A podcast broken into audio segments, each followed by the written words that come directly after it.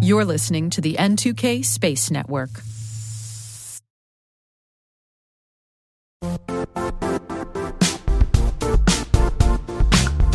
Don't struggle to align your organization's cybersecurity with business risk. Get the only solution that goes beyond reacting to threats with vulnerability and risk monitoring. You need the next evolution of MDR, and only Critical Start delivers it. Critical Start doesn't just monitor and respond to threats. They put you in control by detecting suspicious activities, quickly responding to contain threats, and identifying your most critical assets and protecting them against vulnerabilities and exposures. With continuous visibility, expert guidance, and measurable risk reduction, Critical Start has redefined what it means to manage cyber risk. Demonstrate provable security maturity to your leadership while positioning your program to achieve the greatest risk reduction per dollar spent. Stop fearing risk and start managing it with Critical Start. Visit criticalstart.com and request a demo today. That's criticalstart.com.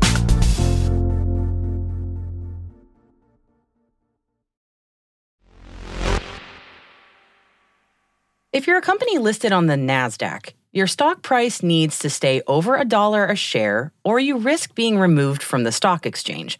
In other words, you'll be delisted. Back in April, Astra got a much needed extension on their NASDAQ listing as they'd received warning that their price had been below a dollar for too long. This week, we're learning about Astra's plans for raising its stock price and staying on the NASDAQ. Is this a much needed lifeline or a sign of greater troubles? We'll take a look. T minus 20 seconds to LOS T-Dress. Go for deploy. Today is July 11th, 2023. I'm Maria Varmazes, and this is T Minus.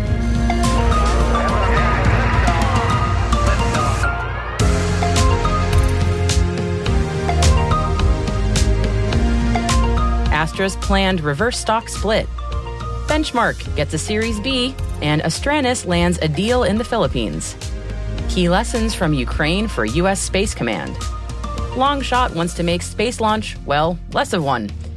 And today I'm speaking with longtime friend of the show, Kathleen Smith, who's Chief Outreach Officer at clearedjobs.net, on workforce strategies, jobs, and recruiting in the cleared aerospace and space communities.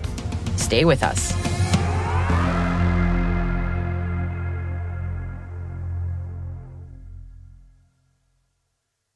Let's kick off our briefing today with a round of financial news.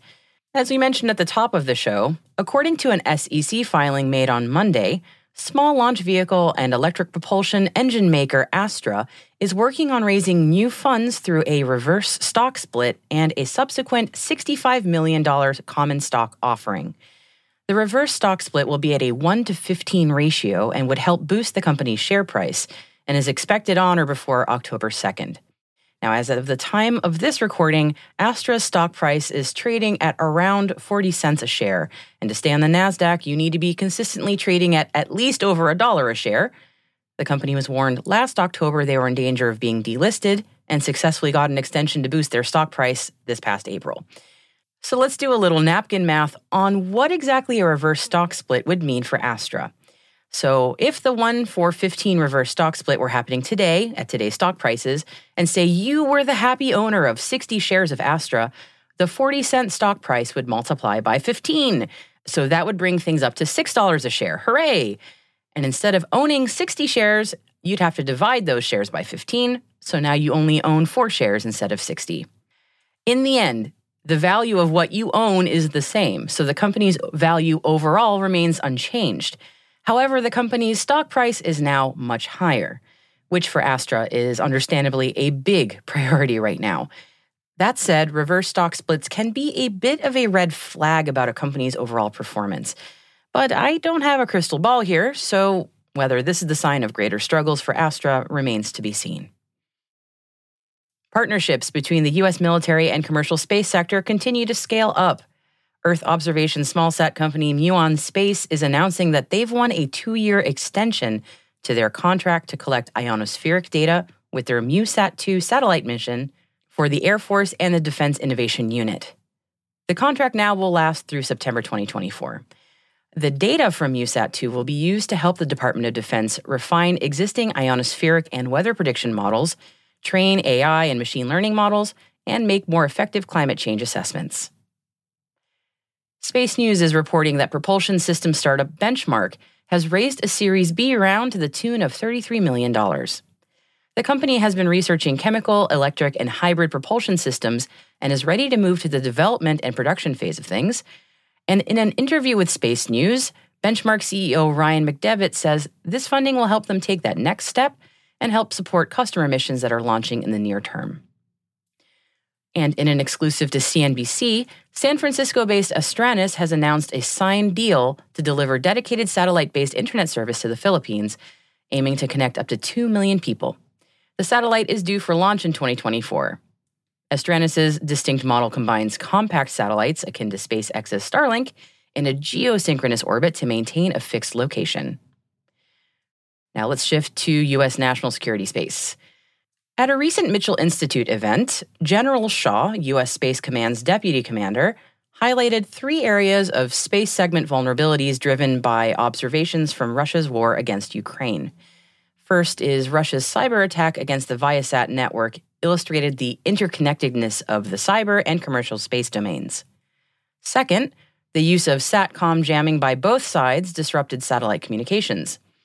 And third, the conflict has witnessed the largest navigation war in history, severely disrupting positioning, navigation, and timing technologies. These incidents underscore the need for improved defense mechanisms and a potential area for offensive capabilities and for business might indicate some excellent targets for investment and innovation.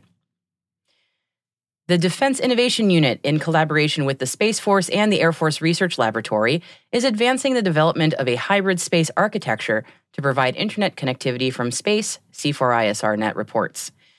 DIU's main challenge is to integrate diverse network technologies and programs from all of the various military services. Commercial space firms are partners in this project, with the goal of integrating their capabilities into the network. Now, despite challenges, upcoming demonstrations are expected to drive investment and prompt military adoption of commercial technologies. The architecture is also anticipated to streamline the military's relationship with commercial imagery and communications providers, allowing for data purchases on a case by case basis. And extremely relevant to our last two stories, Orion Space Solutions has announced a partnership with Microsoft to develop the Nexus Space Network, which is an AI enabled distributed data system that operates across different military network domains. This network aims to enhance data interoperability and synchronize decision making for joint forces and their allies. By integrating Orion and Microsoft's Nexus electromagnetic data as a service capabilities, they plan to address a backbone gap for the combined Joint All Domain Command and Control initiative and we'd like to acknowledge in full disclosure that Microsoft is an N2K sponsor. Scientists have discovered that rocks beneath an ancient volcano on the moon's far side are unusually warm, indicating a large granite slab that solidified from magma. What's interesting in this finding is that it relies on data from the Chinese spacecraft Chang'e 1 and Chang'e 2. The discovery also points to the existence of a significant formation of granite, a material scarce in the solar system and typically formed in the presence of water and plate tectonics. European satellite services provider will commercialize Viasat's IRIS project, a tool developed alongside Inmarsat and the European Space Agency to optimize airline routes and reduce emissions through digital satellite communication. Launching in 2024, IRIS aims to ease congested VHF channels, improving airspace use and decreasing travel disruptions potentially cutting a plane's CO2 output by 10%. Airlines, including EasyJet and ITA Airways, have already signed up for the service. NASA has awarded Axiom Space and Collins Aerospace $5 million each to advance spacesuit development for low Earth orbit and lunar missions. Axiom Space will adapt a spacesuit designed for the lunar surface for low Earth orbit use, while Collins Aerospace will modify a microgravity suit for lunar operations. These steps aim to foster innovation, enhance redundancy, expand capabilities, and add some more juice to the space economy. The contracts allow competition for task orders through 2034, with the possibility for vendors to commercialize the spacesuits, aiding in NASA's long term exploration goals for the Moon and Mars. Longshot Space is working on a kinetic launch system to propel objects into orbit for about $10 a kilo. For comparison, SpaceX's Falcon 9 rideshare has a price tag of about $6,500 per kilo. Now, Longshot is attempting to design their system to use compressed gas to yeet a projectile down a concrete vacuum chamber. They face some major challenges, such as a significant land footprint, potentially kilometers in length, and loud sonic booms. Longshot, however, remains undeterred, hoping to partner with the U.S. Department of Defense to subsidize its launch system development. They seem to have gone full spaceballs on this one. As CEO Mike Grace says, they're making it bigger, not smarter. Borrowing a line from Dark Helmet Now you see that evil will always triumph because good is dumb. The European Space Agency is set to issue a new contract for a Mars lander, replacing the Russian component of the delayed ExoMars mission. The launch, now expected no earlier than 2028, has been set back by technical issues, geopolitical conflict, and the pandemic, to name a few. ESA's budget of $17.6 billion over three years includes $370 million for ExoMars. The rover will drill for signs of Martian life deeper than NASA's Perseverance can reach. Speaking of NASA, NASA's humanoid robot, yes, they have one, named Valkyrie, is headed to Australia to test remote dexterous manipulation capabilities in a collaboration with Woodside Energy. This project has potential implications for increasing safety in Earth based industries and enhancing robotic capabilities for NASA's Artemis missions. Future applications could include remotely operated robots performing essential activities in harsh environments on the Moon or Mars. Taiwan's first domestically engineered weather satellite, Triton, is set to be launched from French Guiana in September on an Arianespace Vega C rideshare mission, as confirmed by the Taiwan Space Agency. Built with local components, including a homegrown global navigation satellite system, Triton is designed to enhance typhoon path and heavy rainfall predictions by collecting sea surface wind data. This move marks a significant milestone for Taiwan's space industry after eight years of development on the Triton project. And as always, we've got some links to fantastic stories we highly recommend you read if you have the time. There's a great story today called Why Africans Must Go to Space. You can read it and other stories in the selected reading section in our show notes. Just head over to space.n2k.com for more.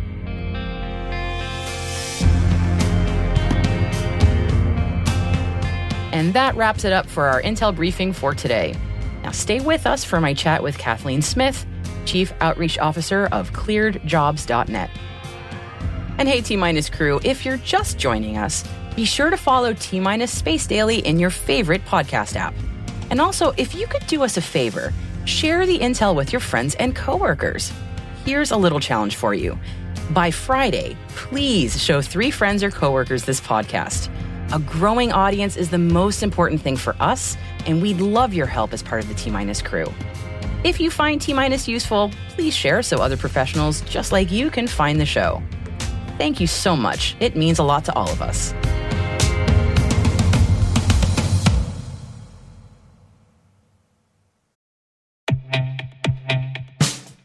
And now, a message from Cyberbit. Mastering cybersecurity is like mastering a sport. You build muscle memory through rigorous practice, then you train as a team to foster cohesion while operating under pressure. Like athletes, cybersecurity professionals thrive on hands on simulation. But traditional courses, certifications, and open source labs won't build you a winning team. You need Cyberbit. Cyberbit offers a hyper realistic simulation environment for your SOC, IR, and C suite to refine your skills, all using the market leading SIMs, EDRs, firewalls, and WAFs they use every day. Cyberbit is offering Cyberwire listeners a free live fire exercise. Sign up your team now at cyberbit.com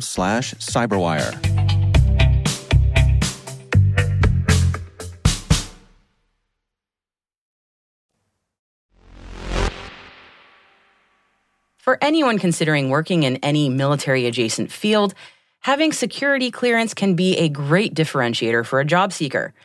So, how do job candidates with clearance find the right roles for them? Friend of the show, Kathleen Smith, Chief Outreach Officer of ClearedJobs.net, has been helping employers and job seekers find each other for some time now, and she has some great advice to offer. So, first, why should prospective employees with security clearance consider a job in space? If you love a puzzle, welcome to working in the space world because we've got every single puzzle out there you can think about. I think that what's very interesting is the security cleared world is very dubious to a lot of people. They're like, okay, we have got mission and we've got spies and things like that.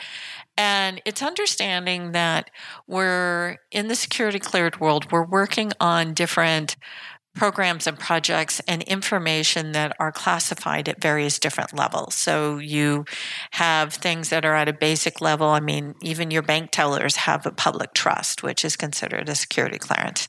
But then you go all the way up to, you know, the, the full scope polys and, and that's working with very compartmentalized information that really needs to stay inside a, a very uh, secure facility if you're interested in that kind of work and interested in that kind of work within space, I would definitely go to work for one of these companies that is doing both commercial space and defense or intelligence community space work because that is the best way, as I said, to build your street cred prove to them that you have a skill set, you have a problem solving mentality, you like to take apart things and, and you have the initiative to do that.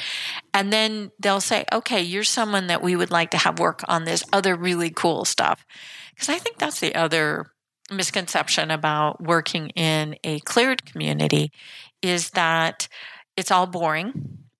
We're only doing military things when in actuality, you're working on cutting edge stuff that no commercial company is going to be working on because there isn't a revenue component.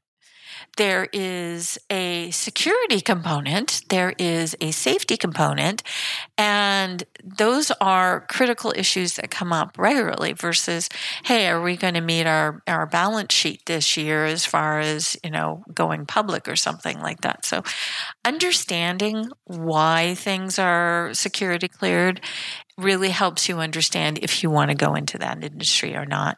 And it's funny when I talk to people about working in the cleared community, they think it's only one or two specific kind of jobs. And I think that people are doing that same kind of misconception about working in the space world because we need everything. We need people who are going to build robots. We have people who are cybersecurity engineers because there are cybersecurity issues in space. Oh, there sure are. there are yeah. quite a few. Um, there are policy issues. There are um, diplomatic issues. There's even people who have to figure out how to cook meals in space. So you need to be a chef. So don't think that you have little or no opportunity in the space world. If this is something that inspires you, because that's the one thing that I run into with a lot of people looking for a job. They're just looking for a job. They're not looking for something that's going to inspire them, that they're passionate about. And we learned this with the pandemic that if you don't really love what you do. And if you don't really have the passion to deal with the day to day stresses, this is probably not the career for you. And we found that with the, many of the questions that I ask on our podcast about how do you deal now with people wanting to be remote and hybrid? And in most of the space jobs, it was all on site because you either had you were working in a security cleared facility or you were working in a very competitive field and people did not want you working from home and being hackable. And now they had to all learn about remote and hybrid And so you still have those opportunities in the space world as well. But we are dealing with a lot of people returning to the office. And how do you have the work life balance that we all got used to in the pandemic? So it is it's it's still a very interesting time where we go through do you want to support the mission even if it's you know commercial or um, cleared are you a problem solver are you willing to work with a team of people? Because i don't really i haven't seen a lot of sole contributors within the space world. I have seen a lot of team players and a lot of people who thrown into teams that they didn't want to be part of which is why i say if you're looking for some really good skill set skill set development go to any of the hacker conferences and go to a ctf get thrown into a team that you've never worked with before, an adversary you've never seen before, in specific time constraints and energy constraints, which, gee, that's real life. And learn how to navigate that. It's not only your technical skills, but it's going to be your soft skills as well. Yeah, I was going to say that's uh, that's always something that when I'm listening to career development podcasts in my spare time. uh, it's it's the soft skills often are they come up as a real differentiator for folks because of course we always need people who are, have specialized technical knowledge and those folks are always going to be in high demand but it feels like that competitive advantage can be if you really can nail those soft skills and that's a skill that can be developed you don't have to be a natural extrovert or people person it's something you can learn and uh, it's uh, it's something I'm very encouraged to hear you talk about that as well. It's something that I talk about a lot, and I was just trying to remember the names of the characters on Big Bang Theory. So I'm not going to remember. Sheldon. So everyone wants to work with a Sheldon, but no one wants to work with a Sheldon. So, you know, being able to be a Sheldon, but also understand you might be a follower, you need to be a leader. How do you mitigate dissension? How do you mitigate people disagreeing? How do you move past that? How do you move past being emotional? Because I can tell you, space is a high stress job. And if you don't know how to manage yourself and you don't know how to manage those, your interactions with other people, you're, you're going to shortchange yourself as far as your career. So, I talk ad nauseum about volunteering in the community, volunteering at events, learning what it's like to be stressed and have a mutual goal and how do you work together and do it without, you know, killing each other?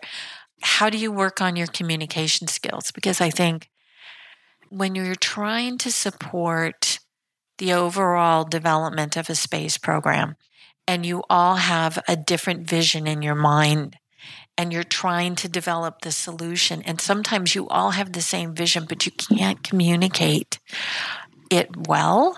You are then just creating your own roadblocks. So I even have this, and you know, my my team and I will will sit and we'll talk about something and I know we all have the exact same vision in mind. Right, you're on the same team. Yeah. We're on the yeah. same team, we're on we're on the same vision, but we don't have the communication skills developed to be able to overcome that and get caught up in our frustration and our emotion. And fortunately, everyone I work with now, I've worked with for 20 years, and they can call me on my stuff and say, You're wrong.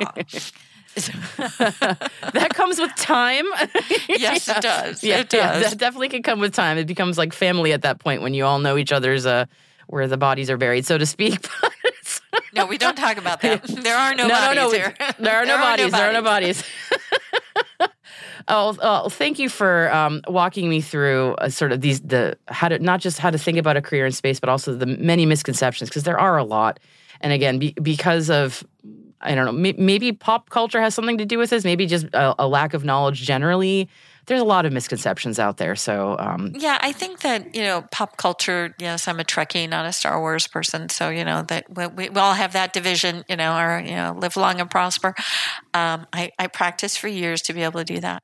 Um, I think that we all like to put something in a box. We uh, we like to make it simple, and space is not simple. And if you're not looking at it through a 3D or 5D matrix, you're shortchanging yourself. And you can always create a niche in this space.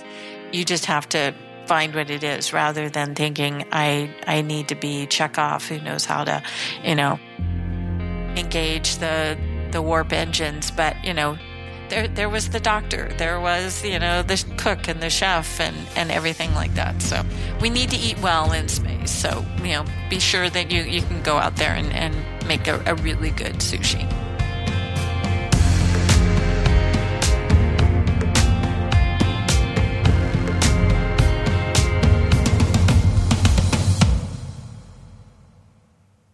We'll be right back.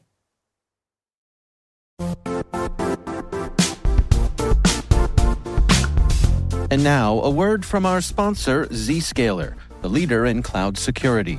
Cyber attackers are using AI in creative ways to compromise users and breach organizations. In a security landscape where you must fight AI with AI, the best AI protection comes from having the best data. Zscaler has extended its zero trust architecture with powerful AI engines that are trained and tuned by 500 trillion daily signals. Learn more about Zscaler Zero Trust Plus AI to prevent ransomware and AI attacks. Experience your world secured. Visit zscaler.com slash zero trust AI.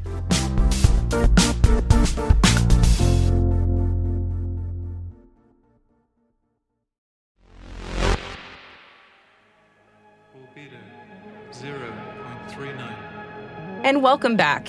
And friends, today we are talking about albedo.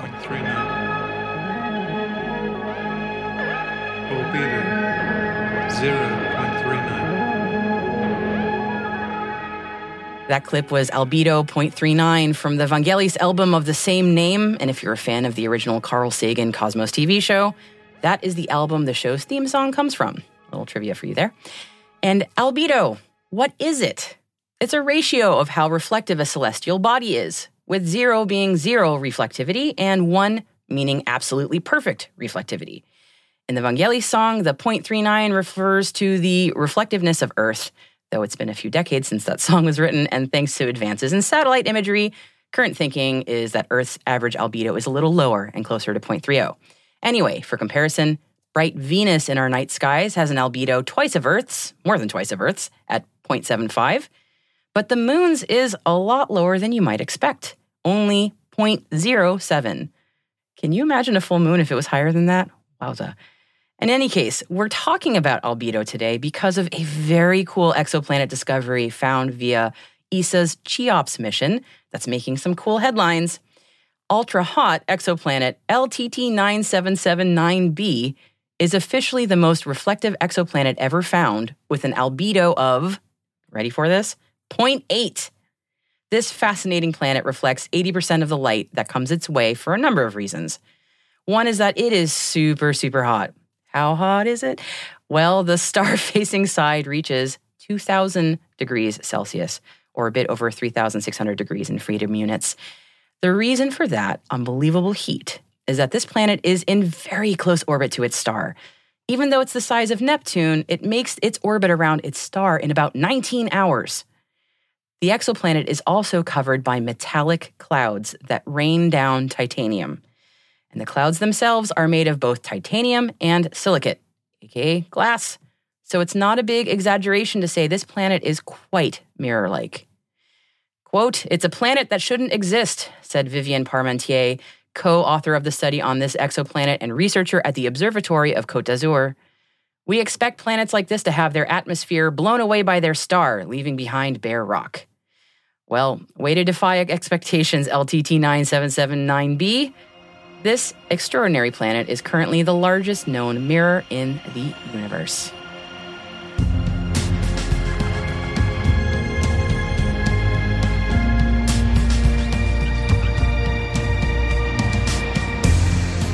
And that's it for July 11th, 2023. For additional resources from today's report, check out our show notes at space.n2k.com.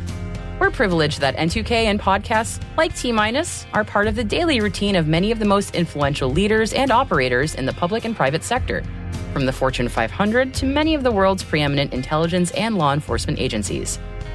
This episode was produced by Alice Carruth, mixing by Elliott Peltzman and Trey Hester, with original music and sound design by Elliott Peltzman. Our executive producer is Brandon Karpf. Our chief intelligence officer is Eric Tillman, and I'm Maria Varmazes. Thanks for listening.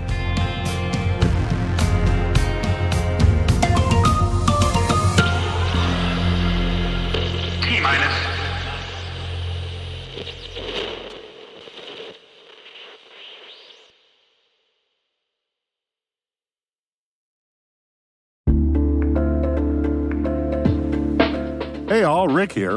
At N2K Cyberwire, we're dedicated to continuously improving the quality of the news and commentary on our network. That's why we're inviting you to participate in our 2024 audience survey. It only takes a few minutes, and your feedback is invaluable. Plus, you'll have the chance to win a $100 Amazon gift card as a thank you for your time. Head on over to cyberwire.com slash survey. That's cyberwire.com slash survey to share your feedback now.